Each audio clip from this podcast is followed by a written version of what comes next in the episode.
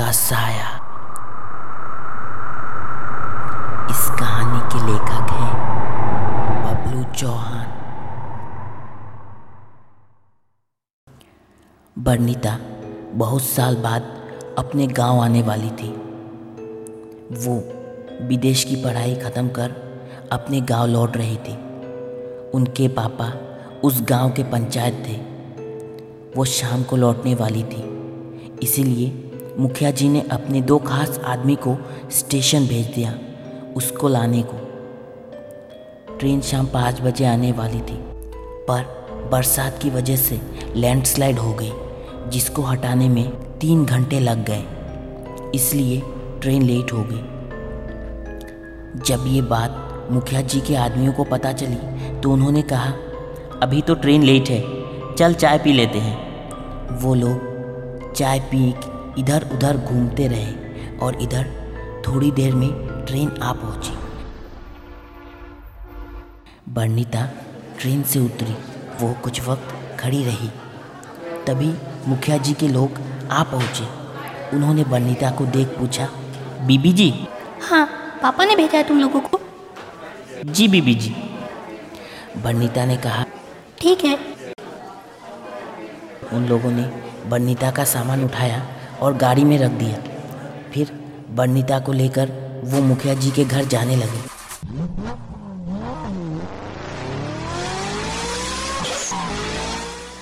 रास्ते में बर्निता ने उनसे पूछा पापा क्यों नहीं आए मुझे लेने? उन लोगों ने कहा बीबी जी आप इतने साल बाद आ रही हैं इसीलिए आपके स्वागत की तैयारी में व्यस्त है। बर्निता ने मुस्कुराते हुए कहा पापा भी नहीं वो गाड़ी में बैठी बाहर देख रही थी। अब शाम ढल रात हो चुकी थी। बरसात के मौसम की वजह से चारों तरफ़ शांति थी। उनकी गाड़ी अब जंगल के बीच से गुजर रही थी। अचानक बर्निता को एक सुनहरा फूल दिखाई दिया। उसको देख वो अपने आप को रोक नहीं पाई। और कहा गाड़ी रुको। मुखिया जी के नौकरों ने कहा क्या हुआ बीबी जी? बर्निता ने कहा वो फूल कितना खूबसूरत मुझे उसकी तस्वीर लेनी है। उन लोगों ने हिचकिचाते हुए कहा ठीक है बीबी जी गाड़ी से ही ले लीजिए। बर्निता ने कहा अरे बुद्धू गाड़ी से कैसे ले सकती हूँ? कुछ भी नहीं है। मुझे बाहर जाकर उस फूल की तस्वीर लेनी है। उस आदमी ने कहा नहीं बीबी जी अब रात हो चुकी है और आज पूरन मासी है। आप कल आके जितनी मर्ज़ी तस्वीर ले लेना। हम कल फिर आपको ले आएँगे। बर्निता ने कहा नहीं अभी वो फूल कितना खूबसूरत है। मुझे अभी उसकी तस्वीर लेनी है। उन्होंने कहा बीबी जी बात को समझिए। ऐसी जगह ठीक नहीं होती। अक्सर ऐसी जगहों पे डायन पिसाच रहते हैं। ये सुन बर्निता हंसने लगी। और कहा तुम लोगों के साथ यही प्रॉब्लम है। अरे दुनिया चाँद पे पहुँच चुकी है और तुम अभी भी डायन भूत में अटके हुए हो। क्या यार? मैं तो जा रही हूँ। ये बोल उसने हाथ में कैमरा लिया और गाड़ी का दरवाज़ा खोला और बाहर निकल आई। उन लोगों ने उसे काफ़ी समझाया पर वो नहीं मानी। वो उस फूल की तरफ़ जाने लगी। ये देख वो दोनों भी बर्निता के पीछे पीछे चलने लगे। बर्निता उस फूल के पास पहुँच गई और कैमरा से फ़ोटो खींचने लगी। वो लोग बर्निता से कुछ दूर खड़े थे। डरती निगाहों से इधर उधर देख रहे थे। फ़ोटो खींचते खींचते बर्निता ने कहा वाह व्हाट ब्यूटीफुल फ्लावर इतने में उसकी नज़र बरगद के पेड़ पे गई। उसने देखा उस बरगद के पेड़ के ऊपर सफ़ेद साड़ी पहने एक औरत बैठी है। उसकी आँखें अजीब है। बहुत ही डरावनी हँसी हंस रही है वो। उसको देख बर्निता डर गई। वो औरत बर्निता पे कूद गई। कुछ देर तक बर्निता पे जैसे कोई झटका लगा। अचानक वो चिल्ला उठी।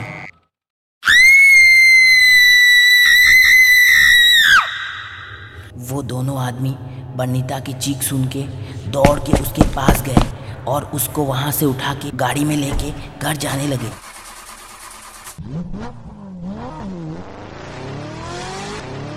घर आ गया था, पर अब भी बर्णिता बेहोश पड़ी थी। उसकी हालत देख मुखिया जी और परिवार के लोग बहुत परेशान हुए। उन दोनों आदमियों ने मुखिया जी को सारी बात बताई। मुखिया जी ने उन आदमियों को तुरंत डॉक्टर बुलवाने भेज दिया। बर्णिता को उठाकर मुखिया जी घर में ले गए। बर्णिता बुखार से तप रही थी। कुछ ही देर में डॉक्टर वहाँ आए और बर्निता की जाँच की। फिर उसको बुखार कम होने का इंजेक्शन दिया और कहा, दवाई लिख के दे रहा हूँ, मंगवा लीजिए और कल मुझे खबर कीजिए। उम्मीद है कल तक बुखार कम हो जाएगा। बर्निता पूरी रात सोई रही। बर्निता के साथ उसकी माँ और दादी भी सोए थे। पर बर्निता के पिता काफ़ी परेशान थे। वो पूरी रात नहीं सोए। दूसरे दिन जब सुबह हुई तब बर्निता ने आँखें खोली। अब उसका बुखार उतर चुका था। वो ठीक हो गई है। देख परिवार वाले काफ़ी खुश हुए। जब बर्निता से पूछा गया कि कल क्या हुआ था तब उसने सिर्फ़ इतना बताया कि पता नहीं मैं तो फूल की तस्वीर खींच रही थी। अचानक आँखों के सामने अंधेरा छा गया। उसके बाद मुझे कुछ भी याद नहीं। उसके बाद वो नहाने गई। बाथरूम में उससे एक कीड़ा चलता हुआ दिखाई दिया। उस कीड़े को देख बनीता की आँखें बड़ी हो गई। पता नहीं उससे क्या हो गया था। उसने तुरंत उस कीड़े को पकड़ लिया और मुँह में लेके चबाने लगी और डरावनी हँसी हंसने लगी।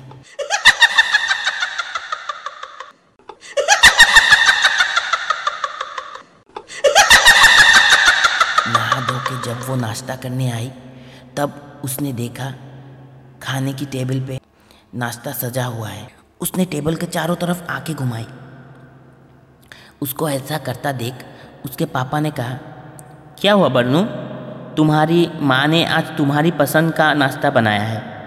वो थोड़ा मुस्कुराई और बोली माँ मांस मछली ये सब नहीं बना है?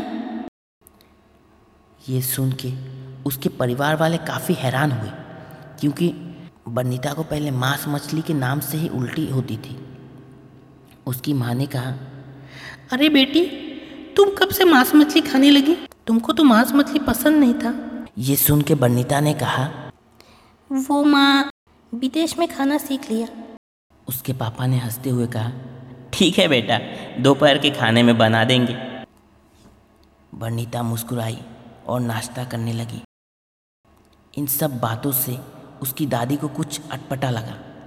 उन्होंने कहा हमारी बन्नू इतनी बदल गई। इस पे मुखिया जी ने कहा, अरे माँ, ये सब आजकल के बच्चे हैं। सीख लिया होगा। इसमें इतना क्या सोचना? अनीता अपने कमरे में चली गई और दरवाज़ा बंद कर लिया और फिर सारे खिड़की बंद कर, अंधेरा कर कमरे में बैठी रही। दोपहर के खाने में उसने सिर्फ़ मांस और मछली ही खाई। वो भी बिल्कुल ऐसे जैसे कई साल से भूखी हो। इस बर्ताव से घर के लोग कुछ परेशान हो। रात को बर्निता, उसकी दादी और उसकी माँ एक साथ सोए थे। बहुत बारिश हो रही थी और बिजली भी चमक रही थी। बर्निता की आँख खुली। वो उठी और उसने कमरे का दरवाज़ा खोला और बाहर निकल गई। मुखिया जी के घर के बाहर कुछ मुर्गियाँ पाली हुई थी। भेड़ बकरी और गाय का तबेला भी था। बर्निता ने दो मुर्गियों को पकड़ा। उनको नोच नोच के कच्चा खाने लगी। उसका रूप उस वक्त बहुत ही भयानक हो गया था। उसके मुँह में खून लग गया। कच्ची दो मुर्गी खा के वो मुँह हाथ धो अपने कमरे में चली गई। सब अब भी गहरी नींद में सो रहे थे। उसने दरवाज़ा बंद किया और सो गई।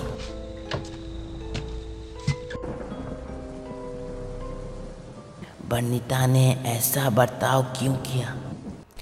बर्निता ने कच्ची मुर्गियाँ क्यों खाई? क्या बर्निता पे किसी का साया मंडरा रहा था? क्या वो डायन का साया था? इन सब सवालों के जवाब जानने के लिए इस कहानी का भाग दो सुनना ना भूले। इस कहानी का भाग दो बहुत जल्द आएगा।